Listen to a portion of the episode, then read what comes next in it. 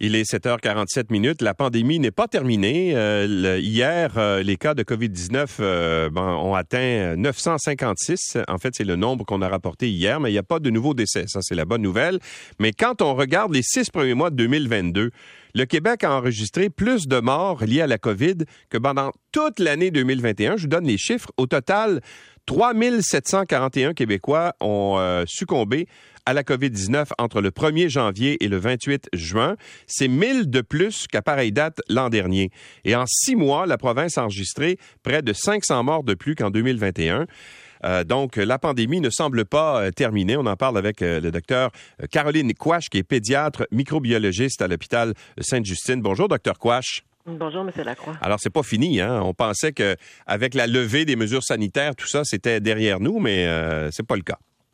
En fait, non, la pandémie est pas finie, mais le virus va être là pour rester. La levée des mesures signe en fait le, le moment où on se dit bon, ben il va falloir qu'on apprenne à vivre avec ce virus-là, qui est, il va y avoir des hauts, des bas, certaines nouvelles vagues vont survenir, mais compte tenu de la vaccination puis du fait qu'il y a quand même une grande majorité de gens qui ont attrapé mhm. la COVID jusqu'à maintenant, les complications devraient être au prorata quand même beaucoup plus euh, rare. Ouais, mais quand même, comment on explique qu'il y ait plus de décès euh, depuis six mois qu'il y en a eu durant toute l'année 2021. C'est quoi le, le facteur? Est-ce que c'est justement parce que l'Omicron était tellement transmissible qu'il y a eu plus de gens qui l'ont eu? Oui, tout à fait. Vous avez absolument raison.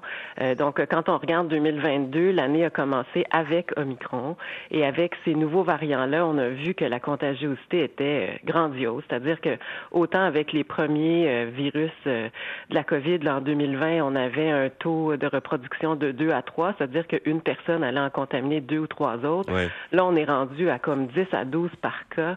Et donc, vous pouvez vous imaginer que si on a davantage de nombre de cas, surtout que la, la grande majorité de ces cas-là ne ne sont pas détectés et comptabilisés parce qu'on n'a mhm. plus accès à des PCR, ben, même si le pourcentage de décès diminue, on a tellement de cas que sur le lot, c'est sûr qu'il va continuer à y avoir des décès. Comme bonhomme allant, il y a des décès d'influenza, de, VRS, d'autres virus respiratoires. Ouais. Alors, qu'est-ce qu'on fait là? Ben, Parce que là, les, toute la question des, des vaccins. Euh, est-ce qu'on doit aller chercher la quatrième dose? Est-ce qu'on doit pas y aller? Est-ce que la, la dose qu'on donne en ce moment protège bien les gens parce que il y a pas la souche euh, Omicron à l'intérieur? Mm-hmm. Alors, qu'est-ce qu'on fait? C'est les gens sont sont un peu perdus à savoir est-ce que je dois aller chercher ma, quatrième dose tout de suite? Oui, ça, en fait, c'est une, question à, à 1000 pièces. Euh, le vaccin protège contre les complications et les décès ce qu'on voit présentement, c'est que même avec le nouveau vaccin où il va y avoir la souche Omicron BA1, on sera potentiellement pas capable de, de, prévenir toutes les infections de façon très prolongée. Là, on sait que si je vais me faire vacciner aujourd'hui, je vais avoir une très bonne protection contre les infections peut-être pendant quatre à six semaines, contre les complications pendant un bon six mois et même plus. Mais donc, il faut qu'on évalue notre risque personnel d'être, euh, d'avoir euh, une complication, une hospitalisation ou un décès.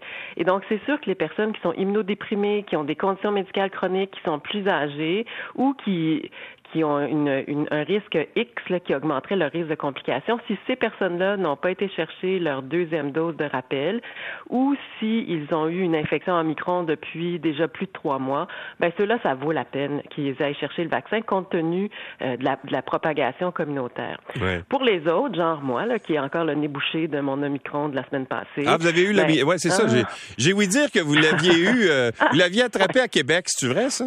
Ah, je l'ai attrapé. Ça, c'est clair, je l'ai attrapé.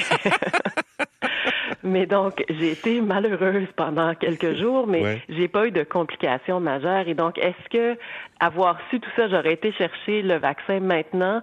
Je vous dirais que peut-être, mais en même temps, c'était pas, euh, je faisais pas partie des groupes à risque et mm-hmm. donc.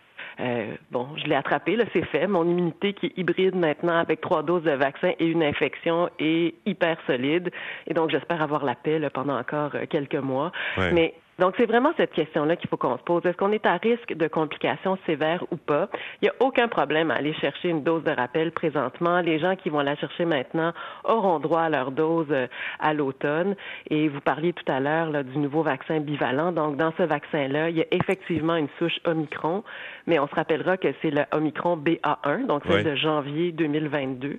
Et quand on compare le, taux d'anticorps qu'on développe contre la nouvelle souche BA5, mmh. ben c'est quand même 30 euh, des, des anticorps. Là, donc, c'est beaucoup moins.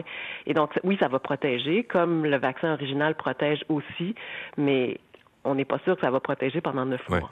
Et, l'autre question, c'est de savoir, est-ce que euh, si, par exemple, je vais chercher une quatrième dose euh, parce que je pense, comme vous avez dit tout à l'heure, que je peux être une personne à risque, etc. Bon, est-ce que ça serait pertinent d'aller chercher une autre dose quand ce bivalent-là va arriver ou si ce serait exagéré de faire ça à l'automne? Il y a, en fait, euh, en autant qu'il y ait trois à quatre mois en deux doses, euh, on, on, continue à, à, bien répondre à la vaccination. Donc là n'est pas l'enjeu. Il faut vraiment voir si on est à risque maintenant de complications et si jamais notre risque est élevé. Par exemple, euh, j'ai 80 ans, j'ai pas été chercher ma deuxième dose de rappel, puis j'ai énormément de contacts sociaux sans masque. Je pense que ça vaut la peine pour ces gens-là d'aller la chercher. Pour vous qui êtes jeune, vous me posez la question, c'est pas. Mais je suis plus vieux que vous, hein, en passant là. C'est vrai? Ah, je sais pas quel âge vous avez. J'ai 57, j'ai pas mal plus vieux que vous en plus. Ah, tellement. Mais, euh, mais bon, 50, on voit vraiment que la limite des complications, c'est plus vers l'âge de 70 ans, euh, où là, le, risque d'hospitalisation augmente. Mais tu sais, sans faire peur aux gens, là, il faut vraiment évaluer son risque et regarder sa santé de base. L'obésité est un facteur de risque de complications, les maladies cardiaques, euh, le système immunitaire qui est moins bon, sachant qu'avec trois ou quatre doses jusqu'à maintenant, la protection contre les complications est encore de l'ordre de 85 Et est-ce qu'il y aura des, des, vaccins bivalents pour tout le monde à l'automne ou si ce sera limité?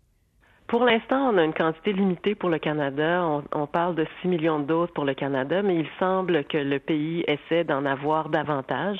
Quand est-ce que ces doses supplémentaires-là seront livrées, c'est pas clair. Mais donc, la première étape, c'est d'attendre que le vaccin soit autorisé par Santé Canada, ce qui devrait arriver au courant de l'été.